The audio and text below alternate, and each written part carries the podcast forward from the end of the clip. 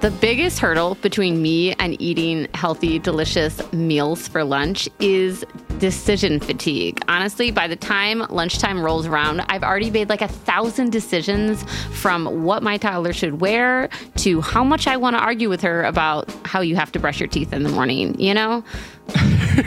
For sure. No, I absolutely agree. And like, I have taken to doing meal preps or like buying a bunch of ready to eat meals to like heat up quickly.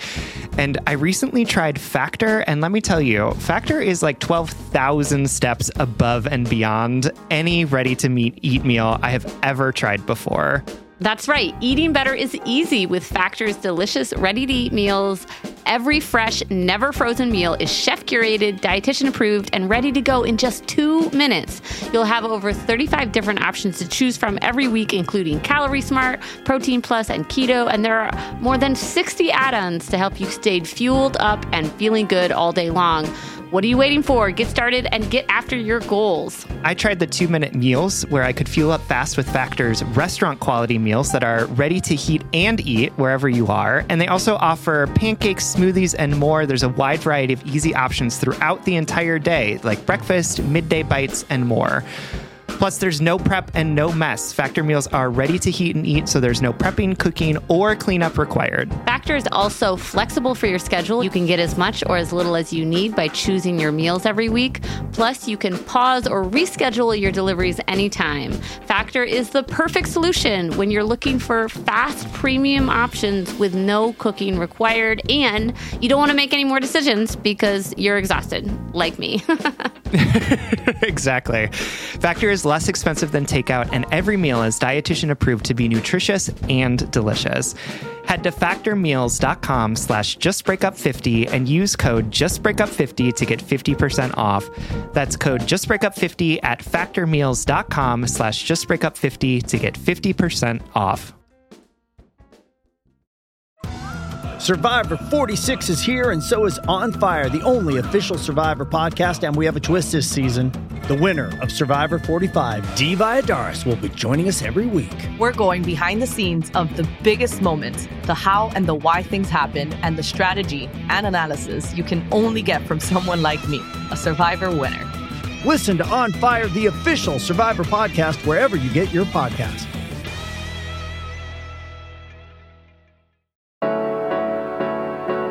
Welcome to Just Break Up, the podcast about love, heartbreak, and all the relationship advice you don't want to hear. My name is Sierra DeMolder.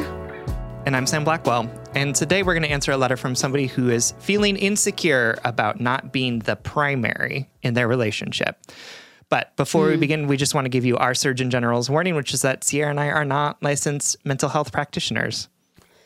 No, we are not professionals. We are not trained in this. We are not perfect. Far from it. So please take our advice, our ideas, our opinions, our thoughts, our meandering stories as you see fit in your own life. We are only here to offer our humble musings to hopefully shed some understanding and maybe some laughs on the incredibly rewarding but mostly confusing experience that is love. All right, let's get into today's letter. So this letter comes from Solo Polly Wannacracker, whose pronouns are she, her, who is writing from a crumbling island that is actually very sturdy. Hi, Sam and Sierra. My core question is this: how do you deal with the inherent insecurity of being solo poly? Some backstory: I, 30, bisexual cis woman, have been with my partner, 47, straight cis male, for about a year and a half. He and his wife, 35, straight cis woman, are non-monogamous, and she and I have a great relationship, never romantic, but close friends. I am not out as bi or non-monogamous to my family or a core group of friends, so to the public eye, I am single at 30 and, quote, can't keep a man. Meanwhile, the public view of my partner and his wife is that they are happily married and have a great group of very close friends. He dated for a bit before he and his wife got together, but they started dating before she had an extensive dating experience, which means that all she knows is the security of an amazing relationship. She's dated some other people, and so has he, since they opened their relationship 4 years ago. But the people they date are generally divorced, non-monogamous, or monogamous, and end the relationship when they find another monogamous partner. Then there's me. I adhere to a lot of non-monogamous ideals. I love the practice of de-monogamizing my mindset and experiencing amazing love without expecting that that person will be my everything and vice versa. The issue I'm facing is the inherent insecurity of being a non-monogamous person who is not in a primary public relationship. If my metamor, my partner's partner, and him decide to go back to being monogamous, they are still married and still publicly together. If the married woman my partner is dating decides that she only wants to be with her husband, that's fine. Same for my metamor and her partner. But if that happens, I am then single and alone and back to the drawing board. Part of this is absolutely jealousy that they have found their long-term partner and have been able to explore non-monogamy without having to risk being abandoned. But the other part of me is feeling like, one, society sees me as unsuccessful, and two, that I do not get to share the joy I am experiencing with the people that I love and love me. I know neither of you are non-monogamous, but do you have any advice for somebody who deeply believes in the ideals of non-monogamy yet struggles with the insecurity of being unmarried and polyamorous? Thank you for all that you do. All right, my darling. Thank you so much for writing and trusting us with this letter, particularly because, as you said, Sam and I are currently in monogamous relationships. We feel for you, though. I feel like there are a lot of universal themes happening in this, and we're so grateful to dive in. I'm sorry that you're feeling this anxiety. I can feel it through your letter, and I'm particularly frustrated with the assumed monogamous culture that we live in right now, one in which you feel like you can't be out with your friends and family, and therefore you're subjugated not just to that sort of censoring of your life, but also all the weird patriarchal problematic ideas that we have about single people and single women in their 30s. Like, I'm frustrated for you, and I wish that the path to being seen for who you are by your loved ones was a little bit more smooth. We're going to dive into some advice, hopefully make you feel a little less anxious or a little more seen, or maybe both. But first, we're going to take a very, very quick break.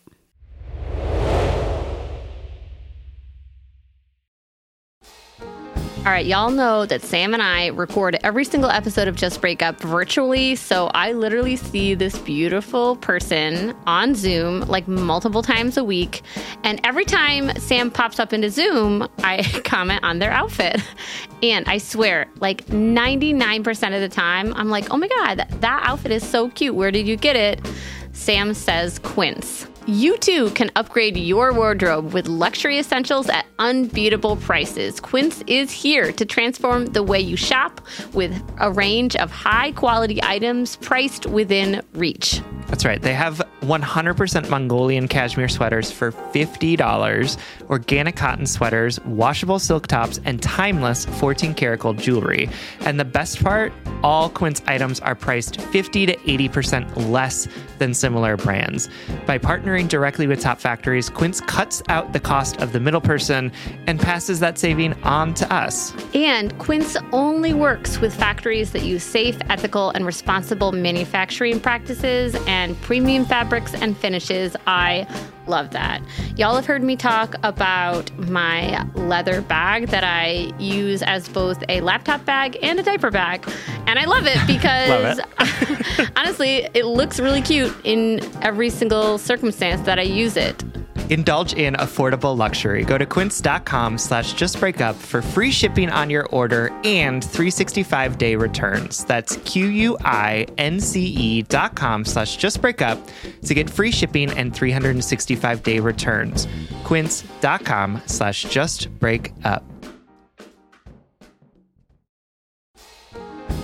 All right, head and heart workers, you know I'm all about tackling our money shame and becoming fiscally empowered, regardless of how much money we make or how much debt we have. I think it's such a crucial step in our own self-acceptance and empowerment. That's why I love that today's episode is sponsored by Rocket Money. Rocket Money is a personal finance app that finds and cancels your unwanted subscriptions, monitors your spending, and helps lower your bills. With Rocket Money, you can see all of your subscriptions in one place, and if you see something you don't want, you can just cancel it with a tap. You never have to get on the phone with customer service. They'll even try to get you a refund for the last couple of months of wasted money and negotiate to lower your bills for you by up to 20%. All you have to do is take a picture of your bill and Rocket Money takes care of the rest. Rocket Money has over 5 million users and has helped save its members an average of $720 a year with over $500 million in canceled unwanted subscriptions. And listen, we always talk to you about like conflict styles and open and honest communications, but honestly, save your energy and get Rocket Money to cancel those subscriptions for you. Stop wasting money. You don't need to practice that. Yeah. We don't need to do head and heart work with like customer service representatives. You know what I mean? Like just like... use the middle person. Just get Rocket Money in there to help you do what you need to do. Stop wasting money on things you don't use. Cancel your unwanted subscriptions by going to rocketmoney.com/justbreakup. That's rocketmoney.com/justbreakup. rocketmoney.com/justbreakup. All right, everyone. Welcome back. Part of the reason why I... really wanted to read this letter is to, first of all, like share your experience with our broader audience because I think it is helpful for us, including me, to hear experiences from folks who are poly and recognize that like being polyamorous doesn't mean just one thing, right? Because the dynamics of poly relationships, the dynamics of some of the different like ways of being in relationship with people inherently cause different things to come up. And what I really like about this letter is that like, you know, you are doing all of these things to sit in this sort of demonogamizing mindset that we're asking people to do. And because you're a human being, feelings are still coming up around those ideas, right? Like, you know, like you are in the space where you are actively engaging in ethical non-monogamy. You are participating in a way that feels good for you, in a way where everyone is consenting and like things are going really well. And also you're still feeling feelings of insecurity and jealousy, right? Because participating in the demonogamizing of our understanding of the world doesn't mean that those feelings go away. It just means that we have to place those feelings in different contexts, right? And so the idea that like, yeah, for sure, even in this like beautiful non-monogamous paradise that you're sitting in this polycule that you're a part of, there are still dynamics that are causing us to and you to feel a particular way, right? Like you're not lying about the fact that people are looking at the married relationship of your partner and your metamor and saying like, that relationship is more valid than this other one that you have, right? Because that's what society says. Absolutely, right? Or this idea of people looking at you and like Sierra said, seeing like the sad Spencer woman who like can't keep a man, right? Like, for sure, that is definitely a perspective that's happening here. And so I just want to like hold all of that complexity and recognize the fact that like the movement towards this deeper form of enlightenment, which I think is the idea that all relationships are different and are going to look different and people get to decide how they want to be in relationship with each other, doesn't mean that any of this necessary bullshit goes away, right? Like it continues to be there and we have to continue to unpack even as we are trying to live in the values that we might have around the types of relationships that we want. Yeah, I also really appreciate you sharing this story for another like slice of representation. I feel like a lot of monogamous practicing people think that they could never be non-monogamous or polyamorous because they're like, oh, I just, you know, I get too jealous or I get too insecure, as if people in open or polyamorous relationships don't deal with feelings of jealousy and insecurity. But also, I really appreciate the representation of somebody, like I've heard other polyamorous people say like, I need to be the person in the relationship. Like they need to be the one with the metamor. You know what I mean? Yep. They can't be the solo person on the outside. you know, because, and then we hear the same refrain saying like, well, I couldn't do that because I'm too this. Not that we can't have like personal autonomous understandings of our own abilities and boundaries and stuff like that. But I just really appreciate, again, this glimpse into your beautiful, valid relationship and a reminder that like we fucking all deal with this shit all the time and we just all deal with it in different ways and choose to engage with it in different ways. What I want to bring to the table is when I read your letter, I couldn't help but think like, obviously I've been thinking a lot about time and the vulnerability of saying yes to love despite the guaranteed suffering of life, despite the guaranteed impermanence of all of this. That's been on my mind all year, especially after having my daughter, you know, saying yes to loving someone who is inherently fragile and inherently vulnerable to the world. It makes me feel vulnerable. And this is not to de-center the polyamory of your relationship. I don't mean to de-center the polyamory of your relationship when I say this could be any relationship. And I hope that you feel like that I truly do acknowledge the weight and complexity of the pressures from society, the way that your partner's relationship is seen as more valid than yours, the way that it feels, it must be feel very isolating to feel like you can't share your love with other people due to societal stigmas or whatnot.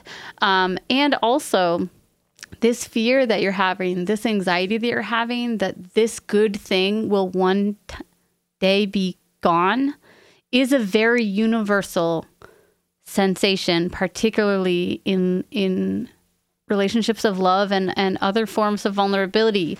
In that, to say like, you know, even if you were the one in the marriage, even if you had that legal weird document stating that you two could file your taxes together, that binding thing is not actually as binding as we think it is, you know. For sure. Life could happen, death could happen, you know, heartbreak could happen. And again, I'm stumbling on how to say this because you wrote in about a very specific situation and the complexities of it. And I'm like, but zoom out, look, we could all die, you know? Yeah. Uh-huh. So please know that I know it's more complicated than this, or at least it's more specific than this very universal understanding that like everything is impermanent. But maybe we can start soothing a little bit of that nervous system anxiety by saying like, all of my feelings are valid. My pain and insecurity is coming from somewhere real. I can tend to it. And I can never truly protect myself from suffering or loss. I can never truly make myself immune to this. I can choose instead to approach love and connection as authentically and as openly and as vulnerably as I can, you know, as life asks me to. Mm-hmm. Yeah, absolutely. I don't want to be like the everybody's going to die and, you know, love anyway sort of person, although that is 100% who I have become. That is your vibe. Absolutely. Yes. Sorry to myself for myself.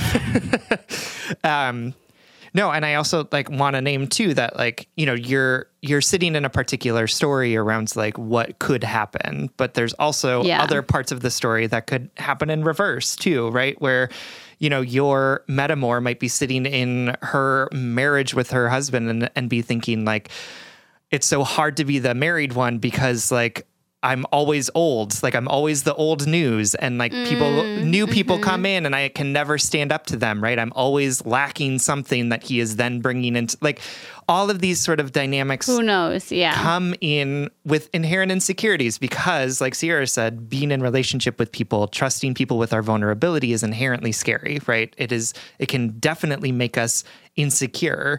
So I want you to sort of like sit in that and say like, yeah, absolutely. There's a broader societal story that you're telling, which I think we can get into a little bit more. But also this feeling of insecurity isn't unique to your experience, right? The feeling of insecurity is something that you can expect in any relationship that you're a part of because it is inherently insecure for us to trust our hearts to other people. And so how do you hold that this insecurity is going to be a part of every relationship that you have, and how can you tend to that and say, yep, absolutely, totally understand why this is coming up. And this is what's to be expected, to feel insecure in relationship, because that's what trust looks like, right? We're trusting people with something that we don't want them to harm for us, right? We're offering up our self underbelly and saying, you can either scratch this or stab this, but I don't really have any control over it. And that is absolutely vulnerable, right? But I want to talk about this idea that like society sees you unsuccessfully and that you can't share your joy, the joy that you're experiencing in this relationship, because it's not quote unquote like established, right? Or like seen as real. And I want to say that for sure, like lots of people in society probably do look at your relationship and think that is not success, right? But that's their problem, not yours, right? I think a lot of people know you intimately. Absolutely. Yeah. Lots of people in society would look at my relationship and say that's not successful because you're not married to a woman and you're not having children and you're not, right? There's lots of different ways in which people will look at us and say, this isn't right. This isn't good enough, right? And that's going to happen no matter what relationship you're in. Let me tell you, even if you get married, people are still going to look at it and find reasons to think that it's not good enough for them, right? Like people in society are really judgmental. Of course, understanding that like you are getting more judgment probably from more people around it. But I want to say like, but that what they know about you or think that they know about you doesn't really matter because they don't know you and they don't know what you want. They don't know what your definition of success is. They don't know what sort of relationship you're pursuing. They're just making a lot of assumptions about what's good or best or the right way to do things. And that's going to happen no matter what you're doing, unless you're like Chip and Joanna Gaines or something, right? Where like everyone just thinks everything about their relationship is perfect. I'm so glad I have no idea who that is. The second thing is that this feeling that you don't get to share the joy that you're experiencing with other people. I want to say that like there's nothing preventing you from sharing this joy with other people in your relationship, right? Like you can come out as Polly to your friends, to your family, to the people in your life that you want to know that, and share that joy of the experience with them. And my hope is that they would look at you and say, oh my gosh, you seem so happy. I'm so glad for you. And I'm concerned, honestly, that you're sitting in this place where you're not talking to anyone about your relationship or your identity or your experience, because I want that for you. And I also want to say that like that's available. There are people in your life who you can come out to in this and tell them about your relationship, tell them about your experience with it. And of course, in so many ways of coming out to people, some people may not respond super well to it. They may not understand it. But I do think it's important for you to find places where you can be in relationship with people outside of your romantic relationships, where you can tell them about who you are, where you can share the excitement that you have about this relationship, where you can talk about some of the insecurities that you're having, because you deserve to be known not just by your romantic partners, but also by the friendships and other relationships that you have in your life. And of course, there is stigma against poly people. Absolutely. And I totally understand you wanting to keep some of that to yourself if you're afraid of how people are going to respond, or if you're afraid you're going to face workplace discrimination or harassment or whatever it might be. But I want you to be able to find relationships in your life that are friendships where you can share about yourself, where you can be out to them, because I think that'll help assuage some of this, like everyone's looking at me and thinking I'm unsuccessful, I'm an old maid, because you're obviously not, and people deserve to know that about you. Yes, I totally agree, and offer you this one last piece of advice for when you feel judged or made to feel inadequate by those around you because of the choices you've made in your life. I want you to ask yourself, like, are they in the arena with me? Are they willing to show up to the vulnerable act of knowing me, seeing me, and not judging my choices? You know, are they opening their heart? Are they de-monogamizing their mind? Even if they're in monogamous relationships, like, are they able to see me as a multifaceted person who's capable of making great choices for my life?